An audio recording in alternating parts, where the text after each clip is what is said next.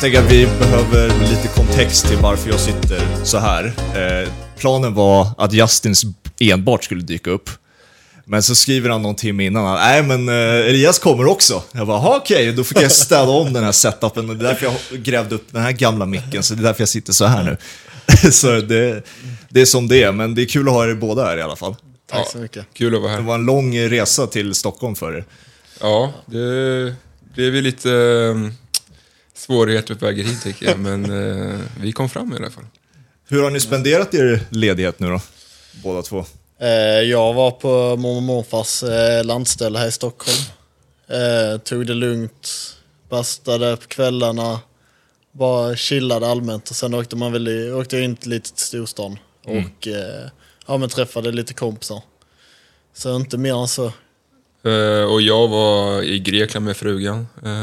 Eh, Ja, det, är lite, det är lite annorlunda. ja, eh, vi var ute i Grekland och bara myste till det. Eh, hyrde båt, rattade båten jävligt bra gjorde jag också. Eh, och sen, eh, ja, käka gott. Behöver man inte licens för sånt? Nej, för fan. Vi, vi, vi, vi gick till en kille och bara så här, du, eller snarare min flickvän gick och bara, du kan vi hyra båt liksom? Och det var så ett liten, lite ruckel som hyr ut jetskis och båtar och så. Och jag har aldrig suttit på en båt i hela mitt liv förut, förutom någon så här, ja men Viking Line typ när jag var tio liksom. Så jag, tänk, jag sa till frugan, jag bara, vet du vad, du har allt ansvar här. Eh, hon bara, ja, ja, ja, ja. Så kommer vi fram dit och ska, ska ta den här båten i, vi ska ha den i fyra timmar eller något så här. Och så frågar han, vem ska köra båten? Och då säger hon, him. så att jag fick, eh, jag fick ratta den med, med alltså jätte, jättelite erfarenhet. Så att eh, det var, en, det var en, en hektisk dag. Har ni haft tillräckligt med ledighet förresten? Alltså vad är det, typ 20 dagar har gått sedan Kalmar-matchen? Ja, vi, vad, vi, vad har vi haft? Åtta dagar ledigt hade vi. Det kan ju inte vara... Alltså, så här, det är ingenting mot eh, klubben Degerfors, eller det är ju liksom allsvenskan generellt. Liksom, Ja, så här, att exakt. det känns ju inte rimligt alls inför en höstsäsong som ska dra igång nu. Ja, nästa Nej. vecka. Ja. Eh, nej, det, det, ja, det här är min första sommar nu på de här tre åren jag varit i Degerfors i alla fall, som jag faktiskt har ledigt. Annars har jag varit med landslaget eh, Just det. och spelat. Så att, eh, jag tackar. Eh, sju dagar är, är nog för mig alltså. Det, det, var, det var skönt. Eh, Gör man någon särskild på, är det så här åtta dagar av inte göra ett piss e- eftersom att du vet att det kommer vara slitage på en direkt efter? Eller är det att man faktiskt får träna under ledigheten också? Eh, Vi har ju fått ett litet alltså, schema som vi ska följa och sådär. Sen är det väl lite individuellt vad folk väljer att göra liksom. Ja.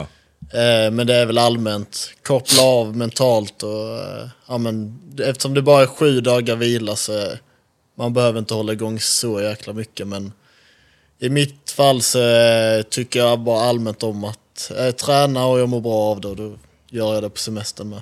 Ja, men jag tänker också att eftersom att det är vår, ändå liksom vår vardag träna så mycket, så Ja. att kan det bli ganska ovant när man väl kommer, ja men som nu då med, med en veckas semester och bara så, ja, vad händer nu då liksom? Eh, så att det blir lite att man, alltså vi är ju, många av oss är ju liksom väldigt aktiva personer utanför också. Vi gillar att ta på saker. Om vi har ledigt så kanske vi spelar padel någon dag. Eller, alltså, du är med. Så att eh, det blir ju det blir svårt att bara ligga, ligga i sol, solbädden i, i sju dagar i sträck. Liksom. Man vill hitta på någonting. Kommer man ha den där obligatoriska, nu ska vi se vem som har eh, tränat bäst och vem som har tränat sämst sessionet sen med, i Degerforsen? Det, det, vi håller ju på just nu här. Vi har ju vikt... eh, Vi, vi, vi väger oss nu när vi Vi vägde oss när vi gick från, sem- eh, från, på semester och när vi kom tillbaka. Okej. Så det blir lite hets där. ja, det är väldigt mycket. Men det, det, det är lite så här, alltså, det gillar man ju inte att, att, att säga högt här, men det är ju lite liksom, det kan bli ganska aggressivt i omklädningsrummet och jag ska fan namedroppa en. Kör. Peter Gvargis. Ja, han, eh, Riktig hetsare alltså. Han hetsar som, På vilket sätt? ja, Nej men han eh, vill gärna trycka på att eh, man är fet eller man, och går Man har lagt på sig. man har lagt på sig och han skäms inte. Han tänker ju inte att ja, men, de vissa kanske kan tro att sig alltså, alltså det kan det, man ja, men, mår skit av det men han, han bara kör. Alltså, han, han säger är de feta så ska de höra med att de är feta. Men till, till hans försvar så är, är alltså vår grupp har varit under de här eh, åren jag har varit här i alla fall, så har, den är väldigt lättsam och det är det här locker room talket liksom. Ja, exakt. det, det, det tar inte eh, på det sättet som kanske många utifrån skulle, skulle kunna tänka sig att det gör. Så att det, det är kul och vi har den jargongen i laget så att eh, eh, man får ta det med en nypa salt också. Liksom. Ja. Ja, exakt. Det känns ju i och för sig stressigt om hur, hur många är som ställer sig på vågen inför vågen, så att säga. Det känns ju som ett... Om, det är väg, om man väger sig just så är- känns det det stressigt extra. Ja, men vågen står ju verkligen, det är inte så att man går in, går in i ett rum och väger sig där liksom, utan det är mitt i omklädningsrummet så att alla kan se. Ja, det, det, Så det, Vad är det för mer fystester som väntas då, liksom inför en säsong? Vad är det man mäter för att se att ni är i allsvenskt skick, så att säga? så, i- vi har inte så mycket vi har haft. vi hade ju inför i år, Ja, vi fick ju det vår alltså, otroliga fystränare, eh, heter han nu? Johan Johan, Svensson. eh, som kom från AIK, eh, var där när de vann, vann SM-guld också. Han är helt, helt otrolig. Eh, Och eh, ja, han ska fan ha en eloge. Alltså, han har kommit in och gjort det riktigt bra i, i Degerfors och, och liksom eh, lagt en hög ribba på, på saker och ting. Så vi, vi hade väl, inför säsongen hade vi väl eh, ja, men det vanliga jojo-test och, och sådana här maxtester liksom, i Ja. hopp och, och sånt, explosivitet och så. Ehm, Men det är inget som görs nu. Nej, det är ing, alltså inte vad jag vet. Han kan ju, han, när han kom till oss så bara dök han upp och bara ja, idag är det judotest liksom. Så att han, Ja. han gör det lite i, eh, det kan smälla när som helst Det liksom. kan komma på söndag efter midsommar. Ja, det, det är ju Ja, det också, man vill inte att spelarna samlar på sig vätskeersättning under en hel vecka och förbereder sig. Liksom, utan det ska ju komma ganska spontant för att få Ja. effekt på det. Liksom. Ja, Ja, resultat. exakt. Ja, ja. Ja, så uh, hur går ni, vad går ni in för känsla nu då, 2023? Vi spelar in det här dagen innan ni ska träningsspela mot Djurgården då, genrepet inför Allsvenskan. Vad går ni in för känsla nu, 2023? Hösten? Ska du eller köra? Eh, nej men på vårsången vi har väl blandat och gett. Eh, haft väldigt höga toppar och eh, alltså väldigt låga dalar med framförallt bortaspelet har ju varit alltså, katastrof eh, hittills. Eh, men sen samtidigt, vi vet hur bra vår högsta nivå är. Och kan vi få vår lägsta nivå till att ja, men, ta två eller tre steg högre så tror jag liksom inte det är några problem för oss att stanna, eh, stanna kvar i Allsvenskan i år. Eh, och vi har en väldigt viktig period nu i juli där vi har, har vi Värnamo hemma, Sirius, BP, BP igen. Så den månaden blir ju inte avgörande men nästan avgörande. Alltså, Förlorar vi, ja, vinner vi några matcher där så ser det bra ut och tvärtom. ja det, det är väl som du säger. Eh, och jag, alltså den perioden som kommer nu efter träningsmatchen här då, med, med start nästa helg är väl, är väl eh, ja men som du säger, väldigt avgörande också i, i hur det kommer gå framöver för att det är liksom bottenkonkurrenter. Nu har ju BP dock tagit stora kliv och, och har väl överraskat lite men, men det är ju tuffa matcher. Eh, så att eh, det blir en viktig månad. Vad hade ni för förväntningar inför? För att ni avslutade ju alltså förra säsongen något otroligt. Var det 11 raka utan förlust va? Ja, exakt. Ja. Vad hade ni för förväntningar när ni började sen? För att det är ju, ni var ju formstarkaste laget, sett till den statistiken i alla fall, i Allsvenskan. En dem Ja. i alla fall. Kör. Eh, ja, alltså grejen är, alltså det är som inför varje ny säsong. Liksom. Man får in nya spelare och spelare försvinner och, och allt sånt. Och vi, vi hade ju förra, förra sommaren där vi fick in eh, få... ja han var ju en av dem också. Han, Omar Faraj och Lagi Bielki kom in och, och försökte otroligt mycket. Um, så att det, det var ju det var ju som du säger en jättefin höst men sen så försvinner spelare som jag, som jag sa tidigare och det är svårt att, att ha några större förväntningar på vad som kommer hända. Det beror på vilka som kommer in och, och vad som händer i, i den aspekten och, och jag tycker ändå att vi med våra förutsättningar har, har gjort, det, eh, gjort det relativt bra förutom eh, bortaspelet som vi sa tidigare. Liksom. Eh, och det blir ju alltid den här att Alltså vi spelare vi vill ju såklart hålla, hålla, hålla oss kvar i Allsvenskan och kolla uppåt liksom. Men, men eh, det är tufft och, och det är en svår serie så att, eh, så att det, det blir lite mer att man får ta det som det, som det kommer i vissa, vissa, vissa gånger. Liksom. Men samtidigt är det ju väldigt sällsynt att när tre på sommaren kommer in som ni gör och att det går kanon från start. Det är ju rätt sällsynt också. Ja, ja, Så det att var- det, det, det, det var en udda sommar och sen en höst på det sättet. Jag vet inte, du får ju tala för dig själv lite nu, hur, hur den hösten var. Liksom, för att det, du kan ju inte ha förväntat dig att det skulle gå så bra kanske som det gjorde. Nej, absolut inte.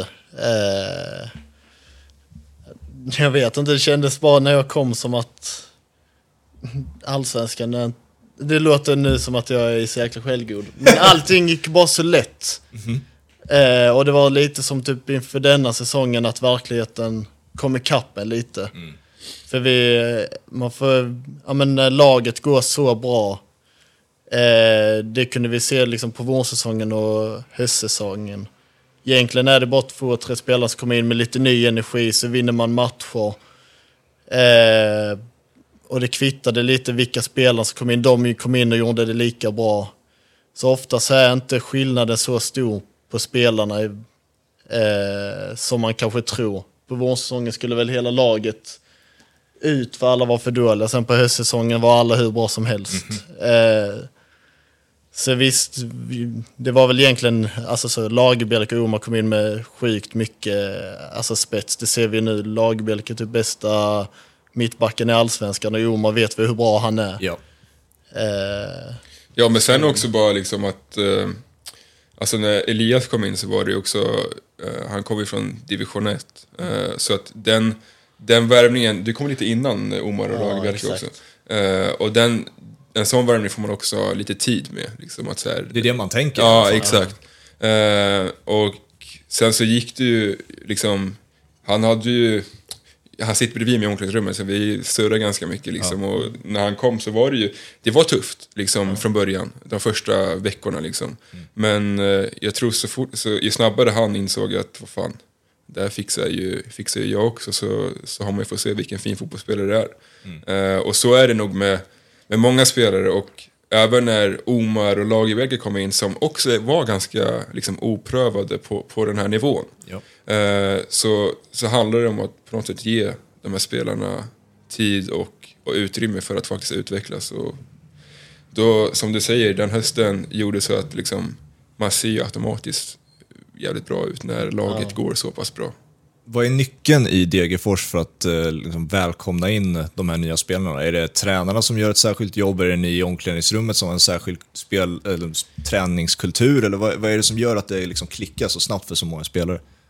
Alltså, jag, jag vill säga, sen jag kom hit 20, sommaren 2021 så har, alltså det är de finaste grupperna jag har varit i någonsin. Alltså. Uh, och man kommer in i, i gruppen och laget så, så fort. Uh, och det är inte något, här, något speciellt, utan det är mer att, att liksom...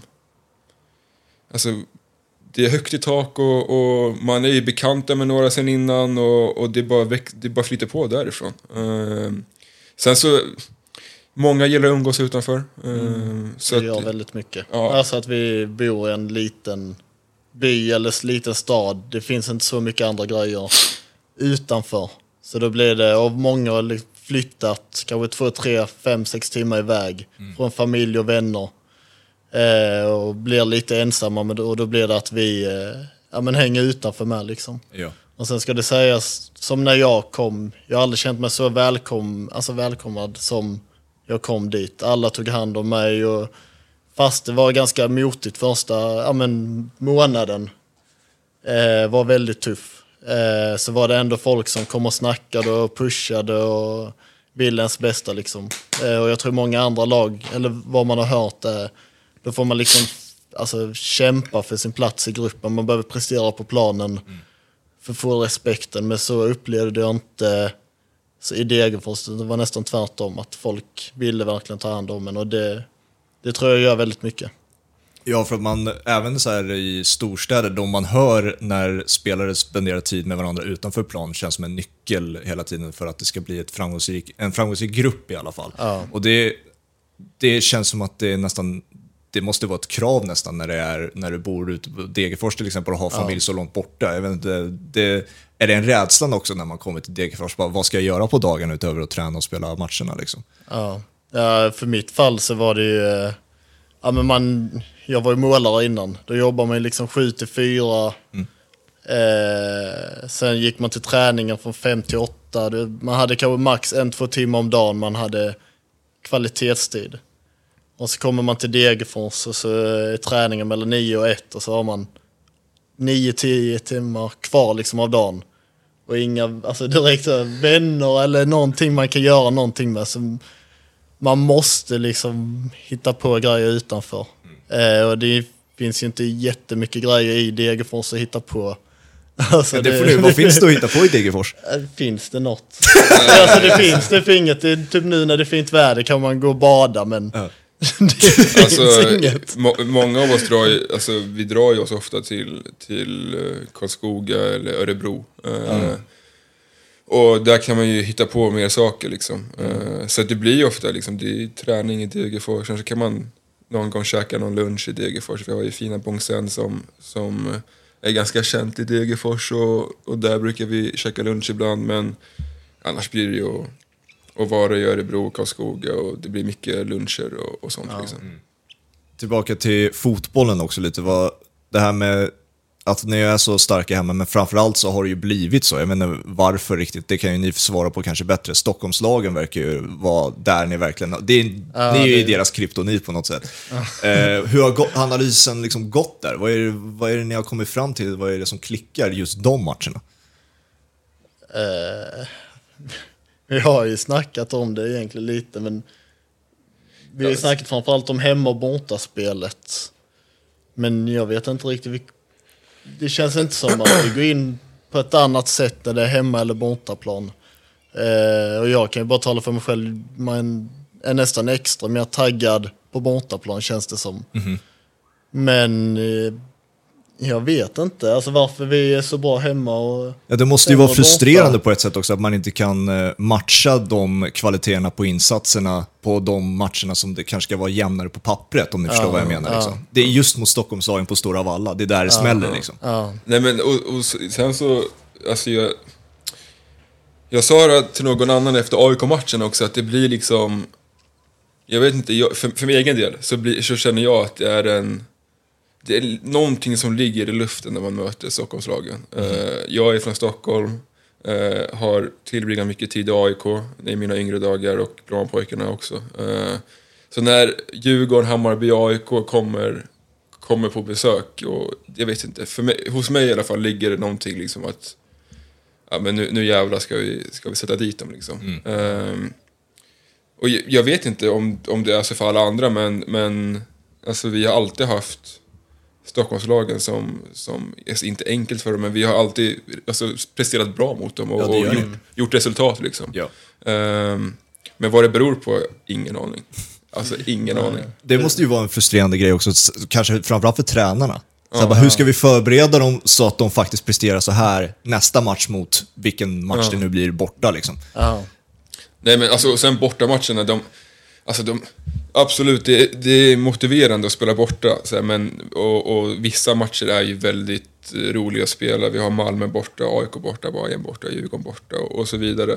Men det, det är inte kul att, att springa ut på Eleda och ha liksom 20 000 emot dig och hela stadion gungar och man känner bara okej vi, vi, vi är inte önskade här liksom. Alltså det, det, och, och det, är, det finns någon charm i det men samtidigt så är det ju otroligt tufft att, att komma dit och, och försöka liksom hämta hem ett resultat. Eh, så det blir ju jag vet inte, förra året hade vi det här, de här problemen också. Jag tänker, och vi hade ju Malmö borta sista omgången där vi får, får med oss ett kryss. Men, men det känns som att vi har alltid haft lite av de problemen att det är ganska mycket tuffare för oss på bortaplan. Liksom.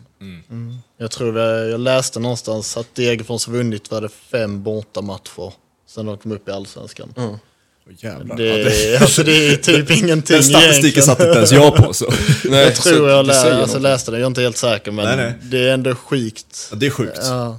Och, Alltså, det, det, det, och det är svårt att sätta, man vet ju inte liksom vad det beror på. Men vi, vi jobbar ju med en idrottspsykolog. ehm, och framförallt också i år när det har blivit såna här ja, men jobbiga förluster där vi har torskat med alltså 6-0 mot Göteborg var det väl och Ja, 6-1 6-1. mot Häcken och 5-0 mot Malmö och alltså det, ja, det sätter sig i huvudet och, och självförtroendet från att kanske ha presterat bra tre matcher på hemmaplan till att åka iväg och spela mot Göteborg borta eller Malmö borta så jag vet inte. Det är någonting som, som inte klickar liksom och det, det sätter sig. Vad är, det, vad är det de diskussionerna, hur ser det ut? För att det är ju också en, någonting som har uppmärksammats i AIK till exempel, att det finns idrottspsykologer där och försöker hjälpa till och så. Vad är det, hur ser de, eh, vad ska man säga, träningarna kanske det är, eh, hur ser de ut liksom? Ska jag köra? Ja, kör. Nej, men det är väl alltså, mest att han eh, alltså, berättar principer vad... eh, Jag kommer inte riktigt ihåg. Nej, men det, det, det inte har bitit. Ja, Nej, men, eh, det handlar mycket om att liksom på något sätt, han använder det där uttrycket om att move your ass and your mind will follow. Och det är på något sätt att man oavsett vad som händer utanför, vad som händer på läktaren eller, eller så, så kan man alltid göra de här grundgrejerna. Man kan alltid springa, man kan alltid tacklas, man kan alltid liksom, man, gör man de simpla sakerna så bygger man till slut upp till ett, ett självförtroende i matchen. Eh, och det är väl när man blir paralyserad och på något sätt inte, ja men inte rö- går, tar, går in i dueller eller springer eller tar löpmeter som att det är då det blir ännu jobbigare. Ehm, och på bortaplan när det är det trycket och, och vi har alla emot oss så är det ännu viktigare att göra de grundaktionerna som vi alltid gör, som man inte ens behöver tänka på att man gör. Liksom det är att man springer, att man vinner dueller. Eh, och till slut så kommer ju det komma förhoppningsvis att man, man vågar göra avgörande aktioner, kanske skjuta eller göra en dribbling och sen skjuta eller spela fram någon. Och, och, och framförallt, det, vi vill ju vara ett lag där vi faktiskt vill spela fotboll och vi vill bygga och ha en, en bra speluppbyggnad och på något sätt eh, ha bollinnehav. Och då är det ännu viktigare att ha de, ja, men det självförtroendet, man faktiskt vågar göra det. Men det är så här lite fake it till you make it, liksom sluk på det hela. Det kan man kalla det, men sen så... Det är ju också liksom de vanliga principerna i fotboll. Liksom, att så här, det är en sport där man ska springa och den som springer mest vinner ofta eh, matcherna. Liksom. Ehm, så att det är... Man, man kan kalla det lite vad man vill, men det är mycket, mycket att återgå till grunderna på något sätt.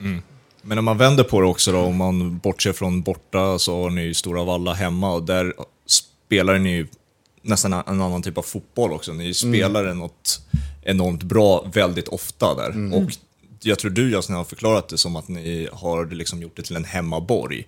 Hur, har ni, hur har den liksom definitionen av en hemmaborg, hur har den kommit till skulle ni säga nu, nu när ni, du har varit här lite längre i Degerfors än vad du har varit. Hur, hur kommer den läktarkulturen, hur framställer sig för er skulle ni säga? Alltså jag, jag skulle säga att det, allting grundar sig i egentligen den...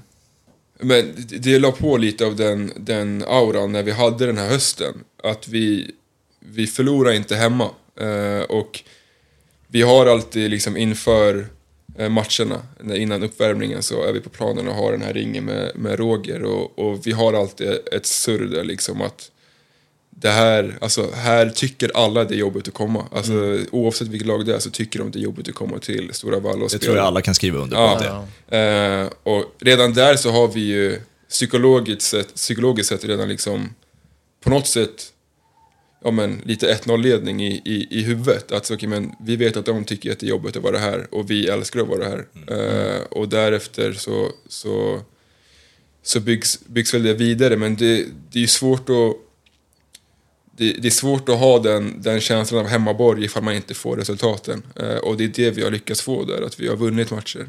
Eh, och spelat, eh, spelat bra också. Det är samma sak som du sa, som att vi bygger upp, ja men vi snackar mycket om Stockholmslagen, att vi bygger upp de matcherna, att det är något extra.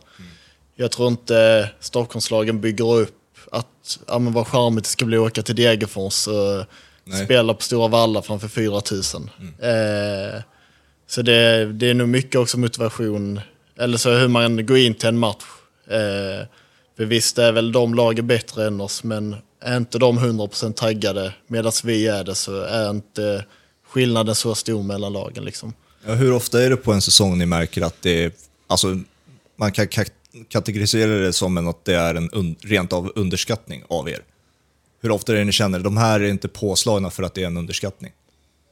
Eh, vet inte, alltså... Men, Alltså jag vet inte, jag tror jag har väl, jag tror jag aldrig har känt den känslan att, eh, att de underskattar oss men jag tror, att det, jag tror bara att det är mer att, att eh, på hemmaplan så är vi bekväma. Vi, vi har liksom våra fans där och de dyker upp där varje match och, och vi, vi är bekväma där. Eh, vi tränar där varje dag och vi... Jag vet inte, jag skulle inte säga att vi... Jag vet inte om du har känt av det där med underskattning men, men nej, det, jag, jag känner bara att på något sätt att motivationen och själva inställningen till matchen på hemmaplan är, är annorlunda på något sätt. ja. Sen har man ju hört eh, från flera Degerfors-spelare tidigare också att det finns en annan connection med just fansen än på många andra ställen. Hur är det ni upplever den? Alltså, jag, jag har ju inte spelat i några andra lag med massa fans sådär. Men Eller- jag, jag, skulle, jag skulle säga att den, är- den, är- alltså den är ju väldigt bra. Eh, sen så har vi ju stunder som alla lag där, till exempel efter Häckenmatchen som vi, vi torskar med 6-1 och, och de var inte jätteglada och då, fick man, då får man ta de här ja, men, surren liksom, eh, efter matchen när man ska tacka av dem och liksom så det, det är på både gott och ont, men vi vet att i slutet av dagen så, så vill de bara, bara det bästa. De, de brinner för, för klubben och, och de vill se oss liksom, ge allt för att vinna matcherna. Liksom. Eh, men sen så är det ju, alltså Degerfors i sig är ju en väldigt, väldigt familjär klubb. Liksom. Man ser på våra träningar så dyker det ner, dyker upp ja, men, pensionärer till barn och bara är där och kollar på träningar och det är mycket, mycket gemenskap. Eh, och, och det kommer vi långt på tycker jag. Ja, håller med. Alltså om vi går till era så här, innan Degerfors. De, om man tittar på det, för ni är ju båda unika i det att ni, jag tror ni båda har kategoriserat det tidigare som att ta, ni tar den långa vägen upp till allsvenska. Liksom. Du har ju med din 99-kull i AIK, liksom, och jag tror du kallade det, blev ratad därifrån.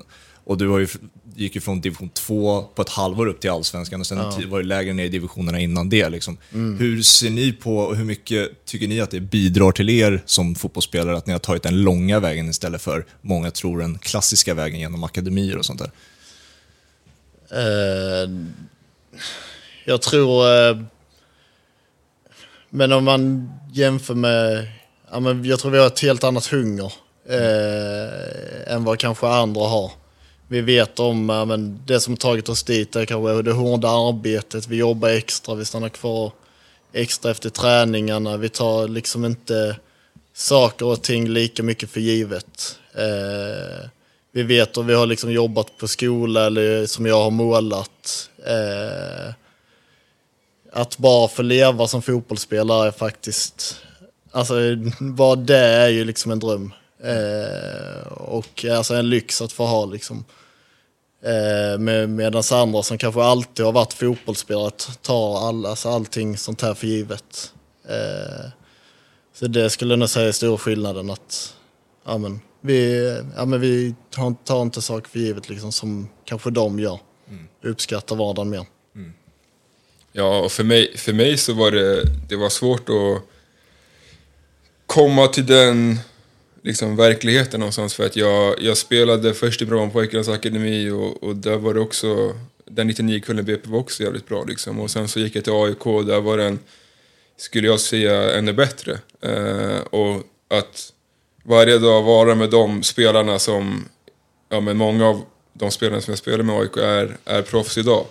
Eh, och att på något sätt gå från att ja, men vara eh, i ett så bra lag och ett så överlägset lag att man liksom så här fick ändra lite mentalitet att okej men nu är jag inte en av dem längre. Eh, nu får jag stå på mina egna ben och ta min egna väg. Eh, för att, ja som, jag, så, som du sa tidigare så, så fick jag ju lämna AIK när jag var eh, 16. Ehm, och det var inte mitt, e- det var inte mitt val. Eh, jag ville vara kvar, och, och, men det var en konkurrenssituation och, och det var väl tufft för mig för att jag...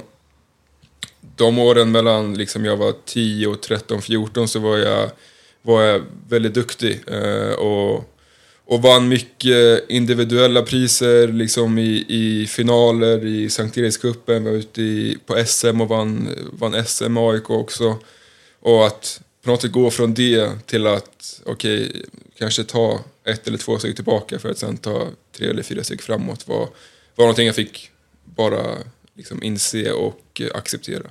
Tvekar man på sin förmåga då, eller är det mer en frustration av att fan, ni vet att jag kan bättre än så här? Eller en frustration av att jag kan bättre än det här liksom? Ja, det enda jag tänkte på när jag väl hade accepterat det var att jag vill bevisa eh, de människorna som jag var med på det här mötet när, jag, när de sa att de inte fick fortsätta. Mm. Att jag kan bli fotbollsspelare och bli fotbollsproffs också. Eh, och det var det som drev mig och det driver mig än idag. Att, mm.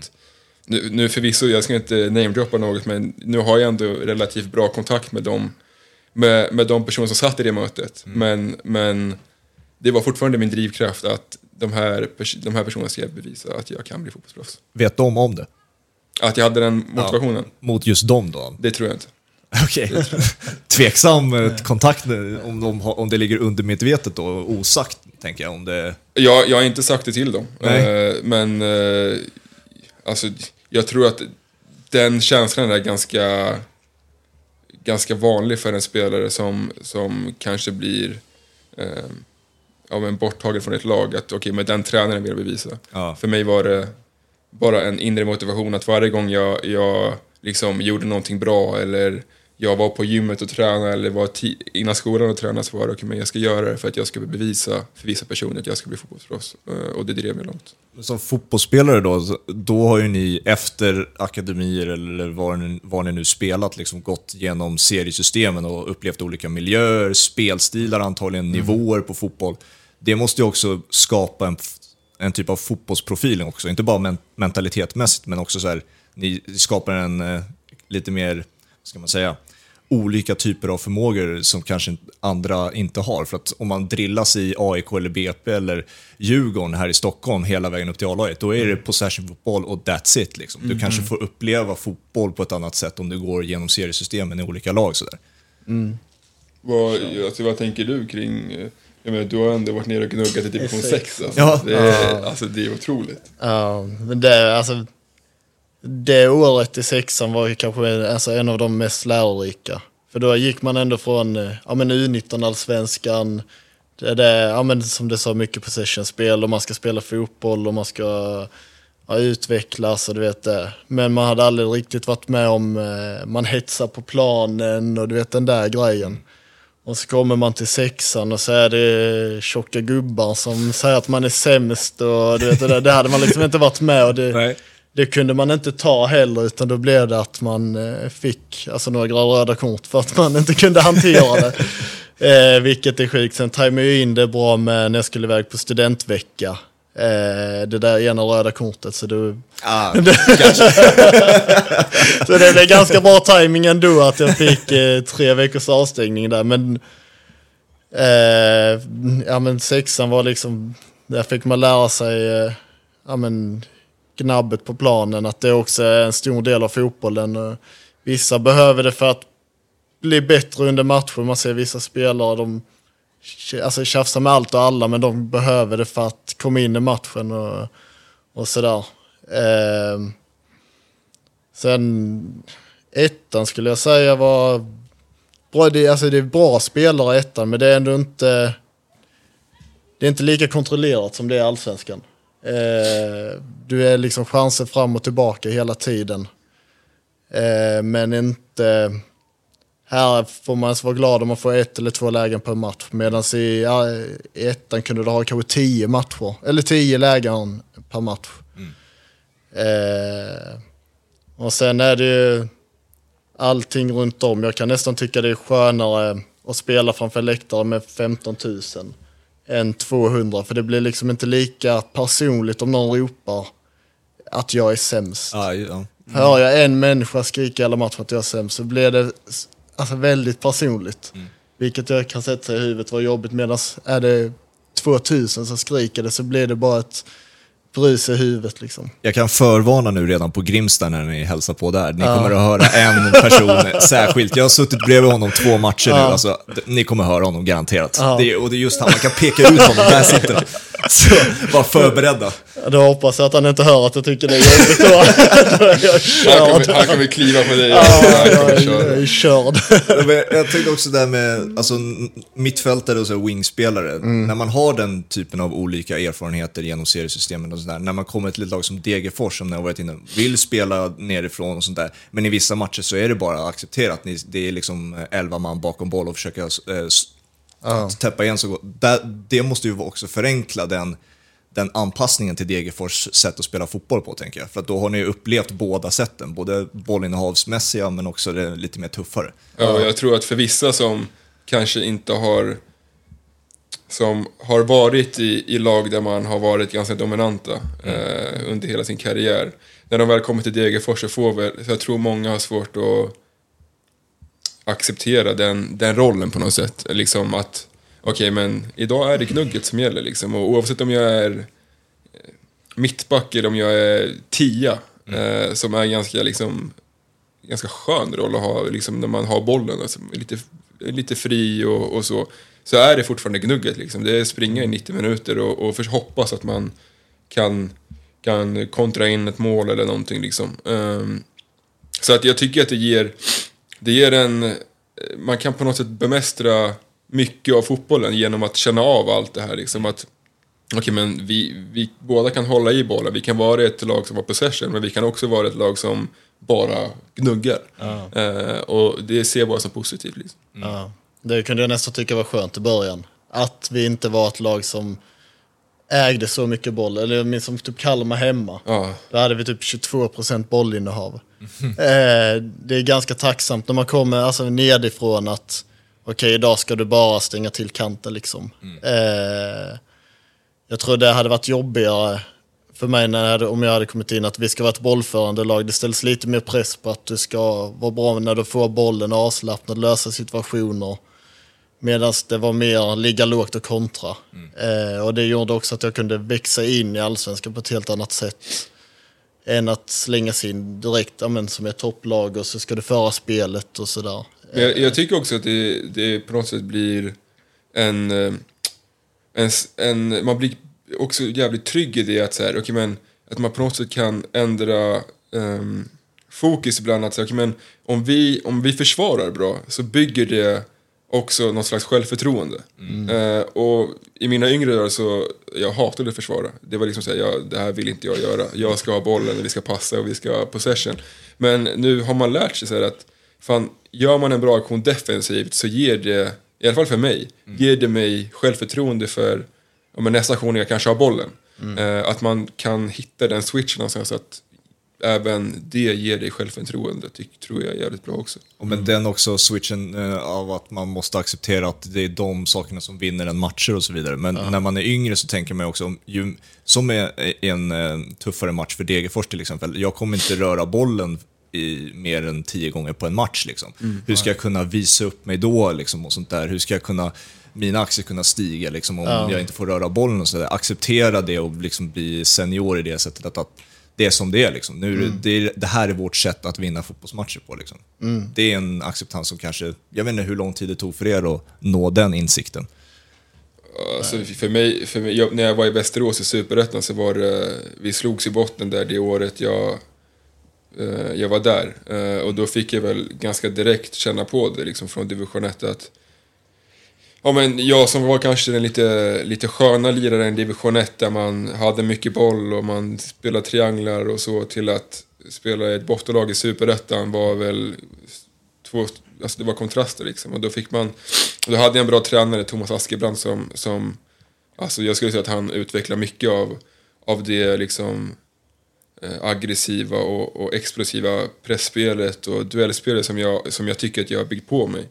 Ehm, men det tog tid. Alltså jag, förut kunde man lunka in i press, liksom, men, men nu har man på något sätt blivit, eh, mer senior och, och accepterat den saken också. Eh, jag tänkte om jag ser tillbaka på eh, hur du sänkte din gamla klubb då, AIK i den här säsongen. det måste ta upp det ändå.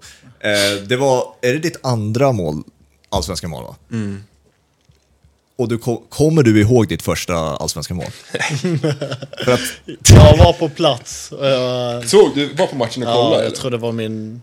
Du var på andra- AIK-matchen också? Ja, det var nog min andra match vid Degerfors. eh, för att alltså det, den är tuff för mig att se fortfarande. Kan du se den? Ja.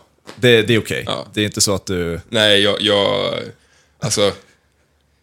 Jag skulle, jag skulle göra så här lite vet, coolt highlights-klipp efter säsongen, efter förra säsongen och, och skulle lägga ut någon grej på Instagram. Så här, Ett coolt highlights. Ja, men det, det vet, Jag vet hur det är. Jag, jag har många polare som... du vet, du vet, så här, du vet den här baller-auran liksom, när Ja, ja. man är så här, man, man leker att man, man är internationell liksom. Jag ser polare som lägger ut det från division 5. Ja, men du, då fattar du grejen. Liksom. Så när jag gick igenom de här klippen och jag satt med min flickvän och bara så här, ja, vad fan, jag har ju en del liksom, riktigt bra aktioner här det här året liksom och kollar på lite grejer och så bara, det här målet också. Eh, hur, hur ska jag göra med det liksom? Ska jag ta med det eller vad gör jag liksom? Och det blev ju att på något sätt hitta någon slags Klippa- klipp, klipparen på precis sekunden när man på något sätt ser att bollen går in och man ser inte att jag är liksom halvdöd. Nej. Eh, så jag har, jag har sett om det många gånger och, och ja, den smällen är, eh, den, är otrolig alltså. Men när du säger att du inte minns någonting, minns du något från matchen? Eller så, när är det det svartnar liksom? Vad är det du inte minns, eh, så att säga? Är det bara situationen du inte minns, eller Nej, jag minns ingenting från matchen. ingenting från matchen? Ingenting från matchen. Jag, jag tror jag kanske minns... Jag minns, att, jag minns allting innan matchen, för jag, just den matchen hade jag bjudit över två polare eh, som skulle kolla på matchen. Eh, och sen skulle vi ut och käka middag efter.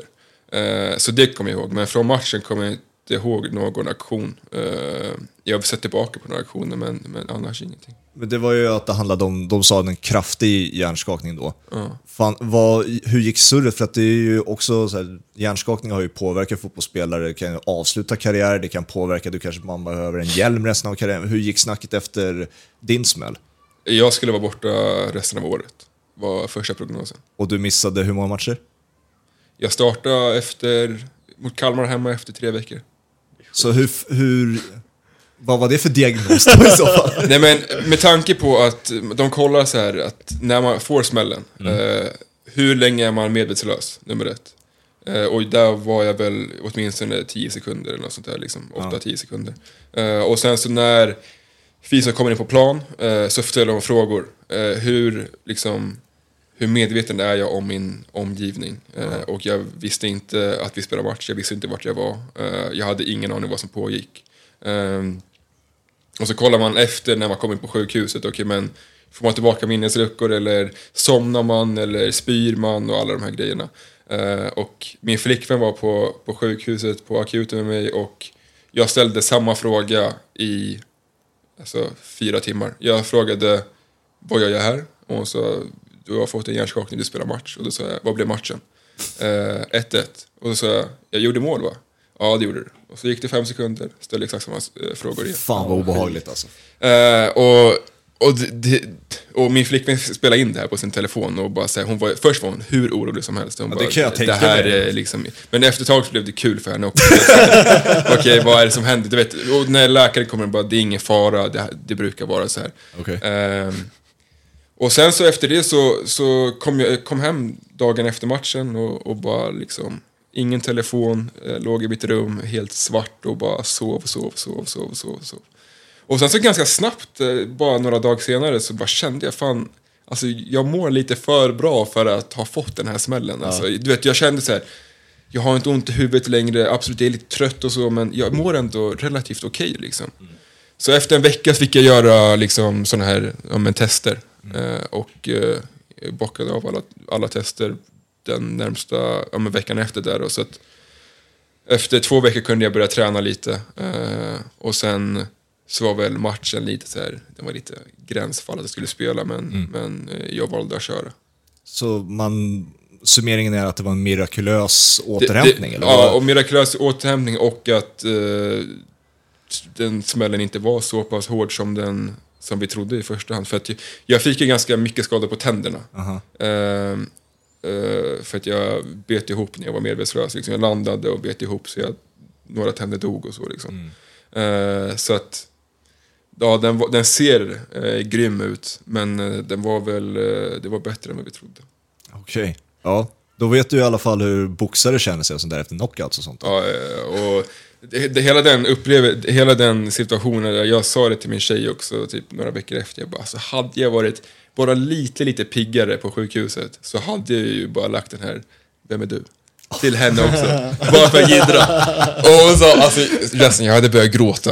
Eh, och jag bara, ja, jag fattar det liksom. Men alltså, det hade ju varit, det hade varit kul som fan alltså. Ehm, men så att, tillbaka till din fråga från början där, så är det mot AIK, det är mitt första mål som jag minns. Ja.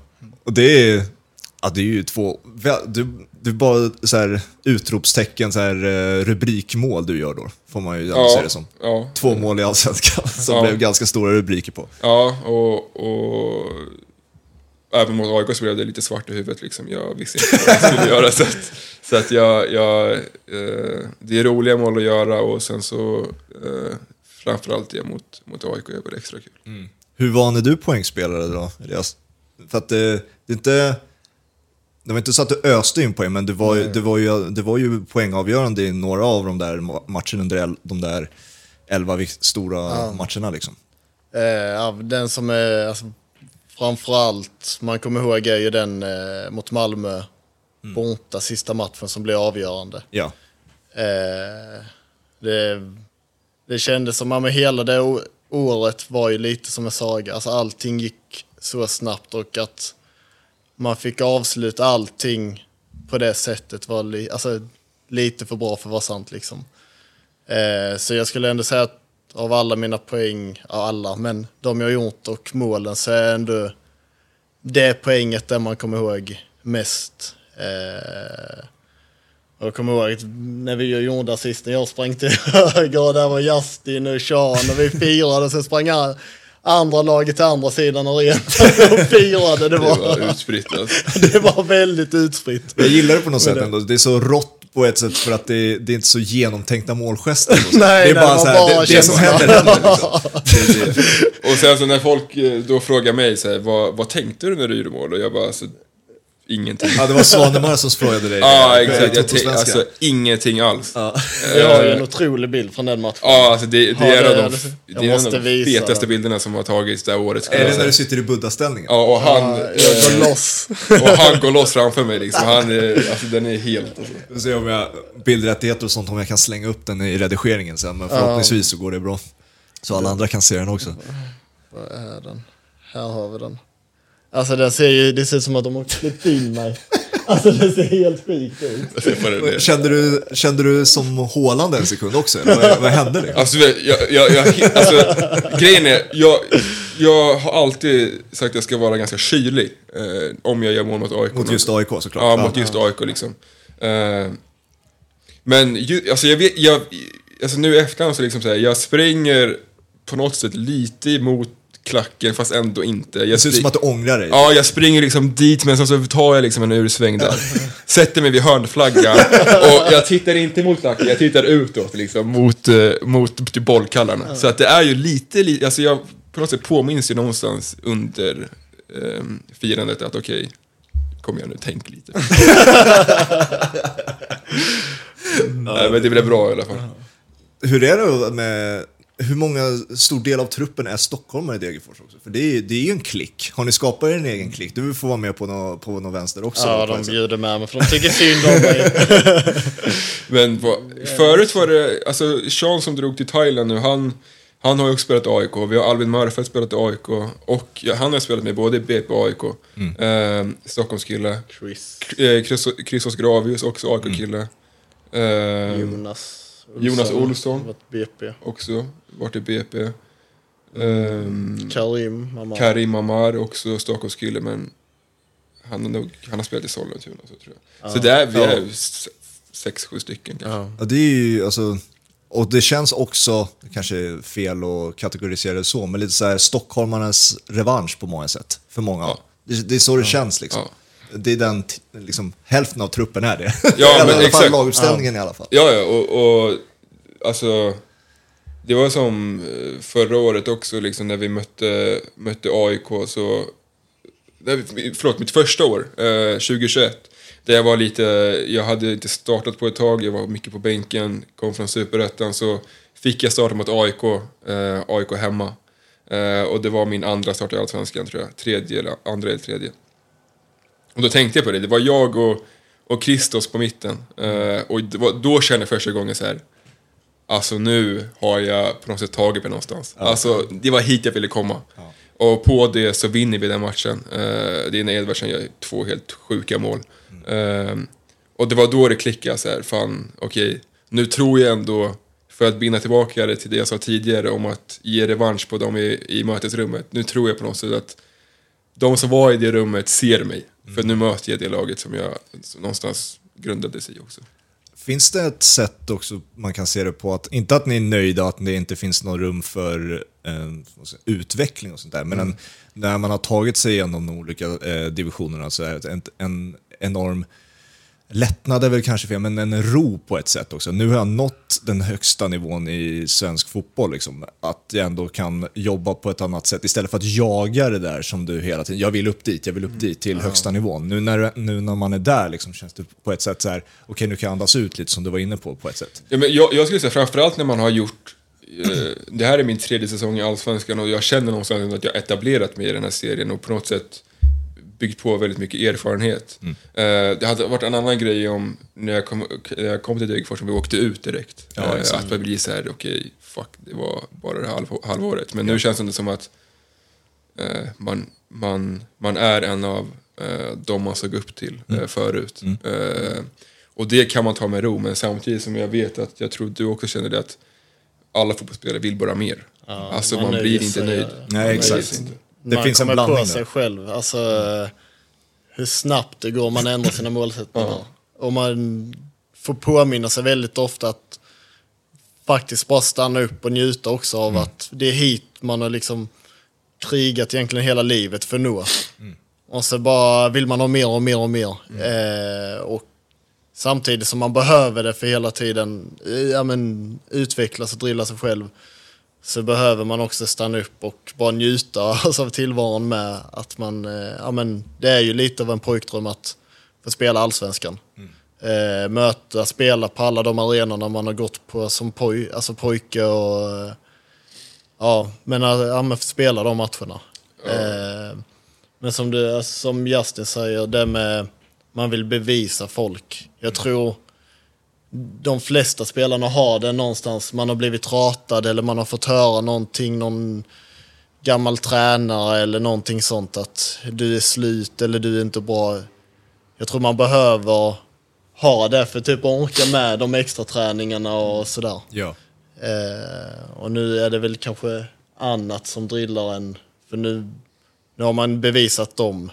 Nu vill man, eh, ja men nu när man nått denna nivån så kan man också få en bra grund i livet liksom, om man tar nästa steg. Mm. Och sen så jag vill bara säga det också att det, det känns som att att eh, det, det är som du säger, man, man, måste stanna upp och njuta ibland av det. För jag tror att man kan, man kan gå förbi det snabbt utan att tänka på vart man faktiskt har kommit. Eh, jag såg som bollkalle på Friends Arena eh, när jag var yngre.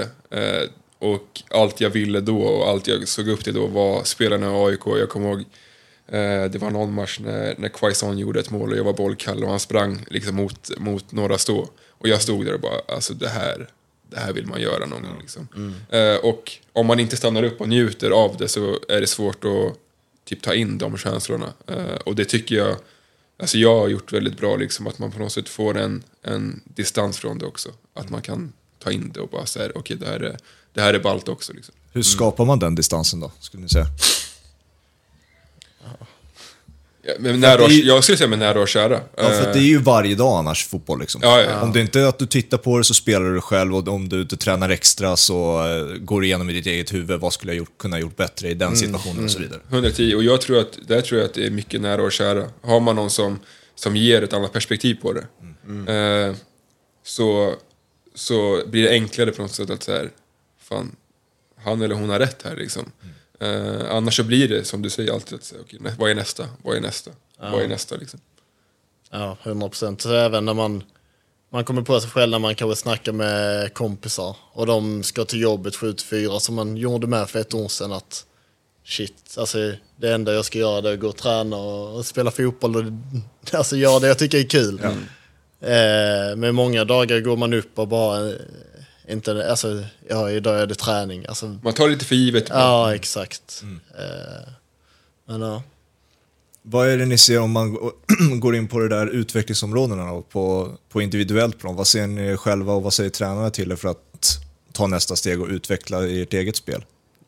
Eh, för min del har jag tränat legat på mycket att ja, men passningsspelet och alltså, jag är väldigt energisk som spelare. Jag vill alltså, springa mycket, jag vill snabbt och pressa. Alltså, du vet, så, men när jag väl, då är det lätt att när jag väl får bollen är jag likadan. Alltså energisk mm. istället för att bara andas ut.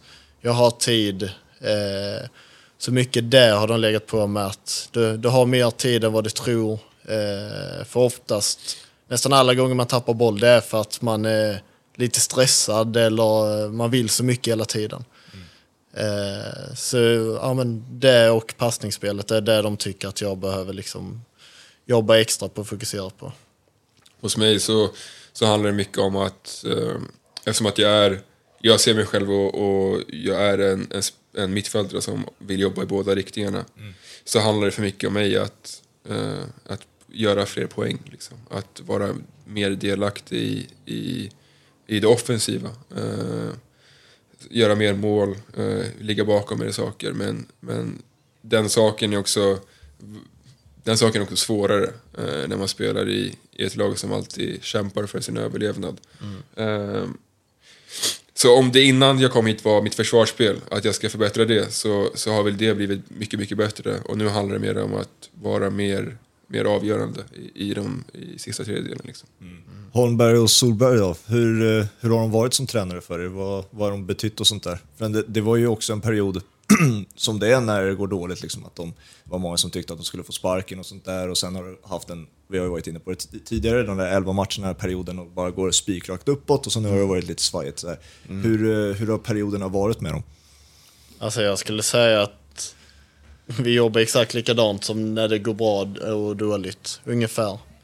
Eh, vi ändrar inte, det är klart vi försöker ändra lite eh, beroende på vad som händer i matchen och går igenom. Men eh, de och vi tror på det grundspelet som eh, vi vet har funkat och eh, vi liksom fortsätter på samma väg som, eh, ja, men som vi har gjort innan. Så det är inte så att vi direkt får panik och börjar vilja ändra på massa grejer för att det går dåligt. Liksom. Nej, och, sen så, och sen så också ska man tillägga att som en spelare som kommer underifrån så är, jag skulle säga att det är det bästa steget man kan ta, att gå till Degerfors. För att de, eh, Tobbe och så, eh, Holmberg och Sola, de, de ger en väldigt mycket alltså, frihet. Liksom. Mm. Det var en match eh, mot Malmö borta. Eh, eh, så sa han nu, tidigast, eh, nu senast här, så sa han innan matchen, han bara Justin, idag ska du vilja ha bollen exakt hela tiden. Jag skiter i hur mycket passningar du slår fel. Du ska ha bollen hela tiden. Och att en tränare säger så till dig mm. innan en match, där man kan känna sig, okej okay, shit det här är jobbigt. Uh, så det ger en ett annat lugn. Uh, och att man på något sätt har den, den känslan när man går in till matcherna gör ju bara att man kan, alltså man, man, man, man ger mer förutsättningar till att prestera bättre. Mm. Uh, för jag tror att det är många spelare som kan känna en, en liten rädsla kanske. att göra misstag, att spela fel eller att tappa bollen. Liksom. att ha den inställningen är väldigt uppskattat det är ytterligare en, en tränarduo i, all, i Allsvenskan också. Det har vi flera av. Men så här, Solberg har ju sagt att han ansvarar mer för försvarsspelet och Holmberg mm. mer för anfallsspelet. Hur har det och den feedbacken och den träningen ni får, hur har den funkat? Är det, är det inte så att det låter komplicerat, men det, att det låter ju så när man presenterar det så att man får feedback från ena hållet, där bak får man av en tränare och sen åt mm. det hållet en annan. Hur, hur, hur går det egentligen smälter de ihop eh, på ett bra sätt eller hur funkar det där? Ja, ja alltså det är inte så direkt att man får bara feedback av eh, Solberg när det gäller det defensiva, bara feedback av eh, Andreas. Utan det är, ofta så har det sitter man och snackar med båda två, båda snack, man snackar om allt möjligt och de eh, båda ger feedback på vad de tycker är bra, vad som är dåligt, vad man behöver jobba på. Eh, så det behöver liksom inte direkt vara att Sol, Solberg ger mig defensiven och Andreas offensiven. Men i matchgenomgångar och sådär så är det ju, då har de liksom tydliga uppgifter. Eh, Ja, de, de, sitter, alltså, de är ju... Alltså, de har känt varandra hur länge som helst och de, de kompletterar ju varandra på ett bra sätt där liksom. Ehm, så att det, det blir inte komplicerat utan det blir snarare, alltså det blir som att man typ pratar med en tränare liksom. ja. Jag, jag hade Samuel Lidsholm här som eh, spelar i BP och han har ju också nu erfarit två eh, tränarduos i rad nu i BP. Mm. Jag ställer samma fråga till er. Hur ser, hur ser ni på fördelen kanske med eh, att ha en tränarduo istället för en ensam tränare? Vad ser ni skillnaden där egentligen i sättet ni tränar och sättet ni förbereder inför match och sånt där? Finns det fördelar och nackdelar på det sättet? Alltså jag hade ju kunnat se en nackdel att det blir, jag kan, jag kan tänka mig om man har en tränarduo att det blir att det ändå är en som bestämmer. Eh, men det tycker jag är väldigt jämnt eh, här båda två. Det, det är en fördel, de kan dela upp träningar och det blir lika seriöst på båda ställena för någonstans är, man har respekt för en assisterande tränare som alla vet som spelar ett fotbollslag att när en assisterande håller i träningen och en huvudtränare håller det så är det stor skillnad. Ehm, och det, det känner jag bara är alltså positivt, att de kan dela upp träningar och det är lika seriöst överallt. Och, så nej, jag skulle, det är bara fördelar skulle jag säga. Jag kan inte komma på något negativt faktiskt. Jag skulle säga samma sak och framförallt det du säger i, i träning att man kan, man kan eh, dela upp det så tydligt att okej men på den sidan så kommer vi köra ett anfallsmönster och på den sidan kommer vi träna på försvaret i box. Eh, och, och på något sätt att, som du säger, man har respekt för båda två. Eh, båda är på något sätt huvudtränare. Eh, det, det förstärker väl och, och gör det enklare att på något sätt anpassa sig till, till allt annat också. Liksom. Jag tänkte vi kunde avsluta lite på landslagssnack eh, och inte då vårt deppiga landslag i Sverige, utan liksom det som händer i ert hörn.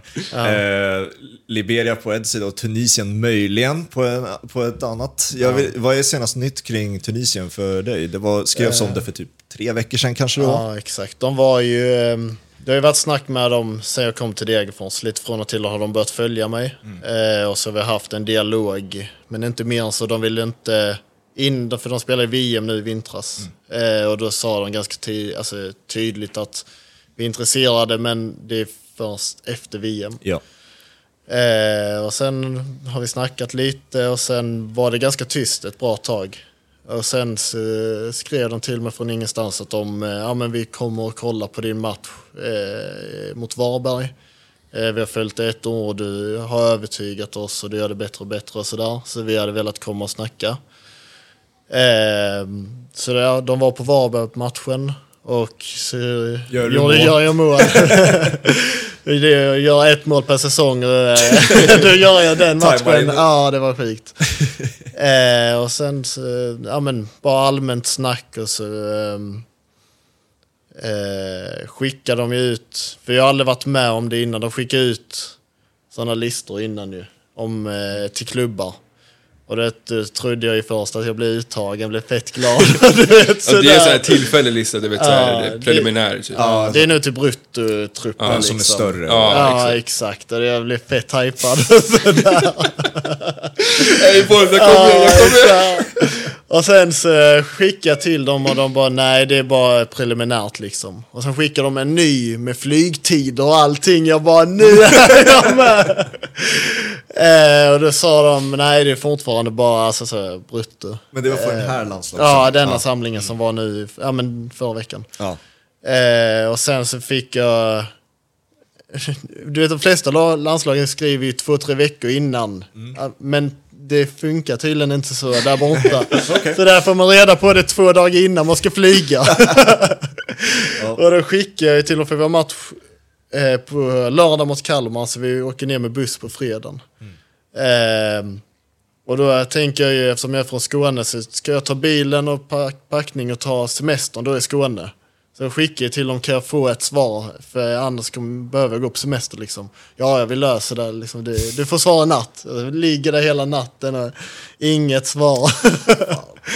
eh, sen fick jag svar på fredag kväll när vi var i Kalmar att jag var med i shortlisten. Alltså, Reserven? Ja, exakt. Det är väl den. De har en bruttolista, sen har de en shortlista och sen tar de ut truppen. Liksom. Ja, okej. Ja. Eh, och då var jag med den och sen hade jag väl åkt ut, eller om man ska säga exakt innan. Eh, så det är väl både, alltså, det är klart man blir besviken i stunden men det är också en stolthet att Det är fan nära eh, nu. det är väldigt, väldigt nära nu. Eh, så det är bara att fortsätta gnugga på. Och jag fick ett klokt råd av honom att, ja men, eh, jag har ett bra råd här, att gå till en större klubb. Så det jag bara, men tror du inte jag vill det? alltså, Jävla bra tips, ja, tack så Har du, fan. har du tänkt på det här? Jag bara, det är snällt, jag har inte... Tack, Jag tack hade, för tipset. jag hade eh, Andrea Alzanati, Sirius-spelaren här, och han eh, nyligen blev klar för, eller fick spela sin första eh, landslagssamling för Iraks landslag. Och han jämförde processen för att det tog så lång tid nästan som en klubbrekrytering. Är, det, är det någonting ni känner igen? Att, det nästan, att det, processen blir nästan överkomplicerad lång ibland? Ja, det skulle jag säga. Ja. 100 procent. Alltså, första gången jag skulle åka ner så skulle jag eh, fixa pass och, och massa papper och, och allt det där liksom. Eh, och det är ju inte bara liksom att... Alltså samtidigt, så, jag skulle säga att alltså, i vissa fall så går det snabbt. Alltså när, det, när vi snackar om så här, att fixa medborgarskap och pass, liksom, eh, där är de vassa. Eh, Av min erfarenhet. Liksom. Jag åkte ner, hade det på en dag. Eh, men sen så i, i, i andra delar av det så, så är det ju kanske lite, lite längre processer. Liksom. Och du har ju varit där bra längre, alltså det var väl sen Degerfors-flytten typ du, Ja. du var med i Liberias landslag.Ur är, vad är det, fem landskamper nu? Hur, Jag tror jag har, jag tror jag har eh, ja, fem eller sju. ja, ja, okej, träningsmatcher kanske Ja, exakt. Eh, Hur har det, den perioden varit då? Otrolig. Helt otrolig. Från, från första samlingen 2021 att spela VM-kval mot eh, Nigeria och Centralafrika och sen så efter det eh, möta Marocko i Afrikanska mästerskapet kvalet. Det, en gissning är ju bara att det kanske var det tuffaste motståndet du har haft, eller? Nej. Det Nej. tuffaste motståndet jag haft är Malmö borta i år. Ja, det var Hakimi kan slänga sig i väggen. Ja, det är- vet inte. Alltså sjuk fråga, jag sa det till några lagkamrater, jag bara, jag lovar att jag, jag känner mig mer, alltså mer underlägsen och förvirrad när jag mötte Malmö borta i år på Eleda. För att jag, jag, jag rörde inte bollen, jag sprang runt i cirklar. men, men sen så om man kollar på individuell, alltså individuell skicklighet så är ju självklart eh, Nigeria med Iheanacho, Ndidi, Iwobi och alla de här, alltså det går ju inte att jämföra. Eh, men, eh, men den erfarenheten är, är helt sjuk att eh, liksom, vi möter Marocko i september igen. Eh, och eh, nu senast var jag, eh, mötte vi Sydafrika. Eh, och då åkte vi först ner till Sydafrika. Och det var två avgörande matcher. Eh, och vi spelade 1-1 borta. Åker tillbaka till Liberia och har första hemmamatchen på fyra år. Det är alltså fullpackat på, på, på Hur många är det då? 40, 40 000. 40 000 i, i, i, alltså i hetta. Eh, och det är en avgörande match. Vinner vi matchen så är vi klara för Afrikanska mästerskapen. Och sju, det, jag måste bara säga det också, sjukt nog så, så bara stöter jag på eh, då att eh, Luke Leroux i Varberg spelar för Sydafrikas landslag. Okej. Så det blir en svensk, svensk jävla, jag vet inte, Svensk link duell. Ja, svensk link-up i Sydafrika och Liberia, det är jätteoklart. Ehm, och så förlorar vi bort eh, hemma med, med 2-1 och det är, det är nog det, alltså den sjukaste upplevelsen jag haft någonsin. Alltså efteråt också, i att när vi är på väg till hotellet så är vi, vi bombarderade av stenar av våra egna fans. De bara sular stenar på bussen och alltså det är kaos. Skikt. Eh, men för att summera det hela så är det, det är helt otroligt och att någonstans ändå få, alltså det är sådana stora kontraster att jag spelar i Degerfors men möter Hakimi och Ziyech och alltså Bono i mål i Marocko och alla de här storspelarna liksom. Hur mycket, hur, vet du vad du har att förvänta dig när, ifall det blir Tunisien alltså, och, och vad, hur det ser ut eh, så här, till träningsplaner och så här, vad du kan förvänta dig? kom- Jag har ju, eh, eftersom det har blivit mer aktuellt har man ju kollat alltså, lite mer. Eh, och det är alltså, absolut inte vad man alltså, har tänkt. Eh, jag kollade ju, de mötte Algeriet igår i träningsmatch.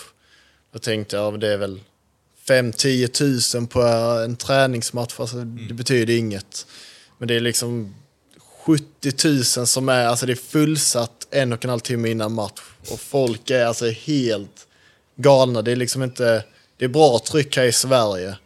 Men det, är, det går liksom inte att jämföra. Hela arenan gungar och du vet, man tänker, det, är detta en träningsmatch alltså?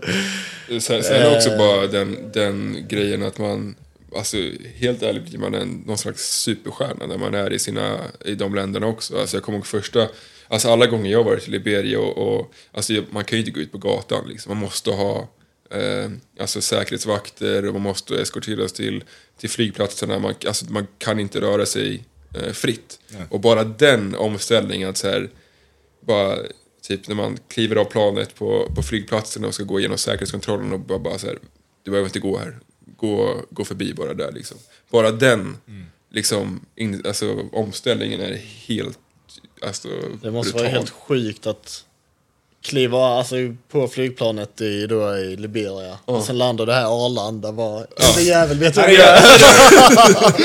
Nej, men så, så det, det, är- det är helt otroligt och, och jag antar att det är samma sak i alla de här i, i alla länderna liksom att man, man blir väldigt uppskattad och det är både på gott och, och ont även när det går lite tyngre liksom. Men det är också en erfarenhet rikare. Liksom. Och Vi har pratat om erfarenheter på olika nivåer och sånt där. Det här är, det är ju bara någonting som kommer stärka det. Liksom. Ja, hu- 110 procent alltså. 110 procent. Så nej, vi, vi får se. Jag har redan varnat den här killen lite för vad han kan vänta sig liksom. Ja, det är ju bra. Ja, jag ger honom lite, lite, lite läxor liksom. För att jag kommer ihåg första resan jag åkte iväg så det var inte enkelt mentalt liksom. Nej, Nej men jag, och jag känner igen det där också, inte alltså med att, eh, vad var det du kallade det, att du kändes som en superhjälte och Ja. sådär. När jag hade, som sagt, Al-Sanati här, jag har aldrig fått så mycket kommentarer privat från folk från Irak. Så, så, Jaså? jag, alltså, jag, alltså såhär, jag vill eh, få allting translatat och Ja, allting ja, ja. sånt där. Och, så här. Eh, och han sa det också, bara, var förberedd på att det här det kommer komma kommentarer nu. Ja, kommer komma, aldrig varit med om det. Nej men alltså det är bara att kolla på de spelarna som spelar typ i Irak framförallt. Alltså deras Instagram-följare är uppe på en halv miljon liksom. Alltså det, alltså spelarna. Alltså då spelar vissa liksom Halmstad, Sirius och vi har ju Peter i vårt lag som också, jag vet inte om han har gjort någon landskamp där, men han har också, varje gång Degerfors lägger ut en bild på honom så är det ju alltså, kommentarer på arabiska och det, alltså, det, är- det är riktigt sjukt alltså. Men det är också, det är ju ett sätt, eh, vad jag har förstått också, om du är på G till landslaget. Ja. Alltså, att det, alltså att man manas på liksom. Ja, och sen kom så- nu liksom. ja, Det- exakt, Det är dags exakt. att komma nu och representera liksom. Och, Ja. och sådär. Så det är väl nå någonting man, eh, om man tittar noga så ser man de där eh, kommentarbombarderingarna på Ja, sociala medier. 110 procent och sen så också med alla, alltså den, när man är på gång så, här, så är det mycket, eh, alltså, med, eh, alltså media följer ju det också och vill få fram det. Att, ja, men, I det här fallet Elias är på G och de, det snackas och så. Och då byggs ju det upp liksom till, det är inte, det, det är inte som i klubblag där man har en, en liksom skara fans, det här snackar vi ett land. Eh, och det är liksom det är mycket extremare på något sätt. Liksom. Eh, och det måste man påminna sig med också. Liksom, nu representerar jag det här landet. Eh, och det är bara det är... Ja, det går inte så att beskriva det. Liksom. Nej. Ja, vi har spelat in nu ett bra tag. Eh, tycker vi avslutar där. Vad Roligt att ha er här killar. Det var Kul att vara här. skitroligt snack och bra snack tyckte jag. Så jag hör, har er gärna här igen när ni har tid över och när ni tar er långa resa från Degerfors hit. Det hade varit svinkul. Eh, Det var otroligt, jag ska säga det. Otroliga frågor också. Jag satt där och tänkte några gånger liksom så här över, för jag har inte fått dem... Ja men så mycket liksom... Ja, men det, var, det var, jag vet inte, jag, det var bara frågor som man behövde tänka efter lite på liksom, och det är uppskattat. Eh, Så det var skitkul att vara här. Tack, det uppskattar jag också. Eh, och ni som har lyssnat, nu går jag på lite sommarlov för jag känner att jag behöver det. är midsommar nu eh, innan vi spelar in det här och jag, ger mig någon, jag och Gabbe som klipper det här, ger mig några veckor så är jag tillbaka igen. Förhoppningsvis med fler spelare, för det är kul att ha er här och alla allsvenska spelare som kanske ser det här. Kom hit för fan. Det är inte så jävla komplicerat. Bara det, det är svårt att få hit dem. Så det är därför är det kul att ha er här. Så stort tack hörni. Tack för att ni som har lyssnat också. Ha det bra. Tja!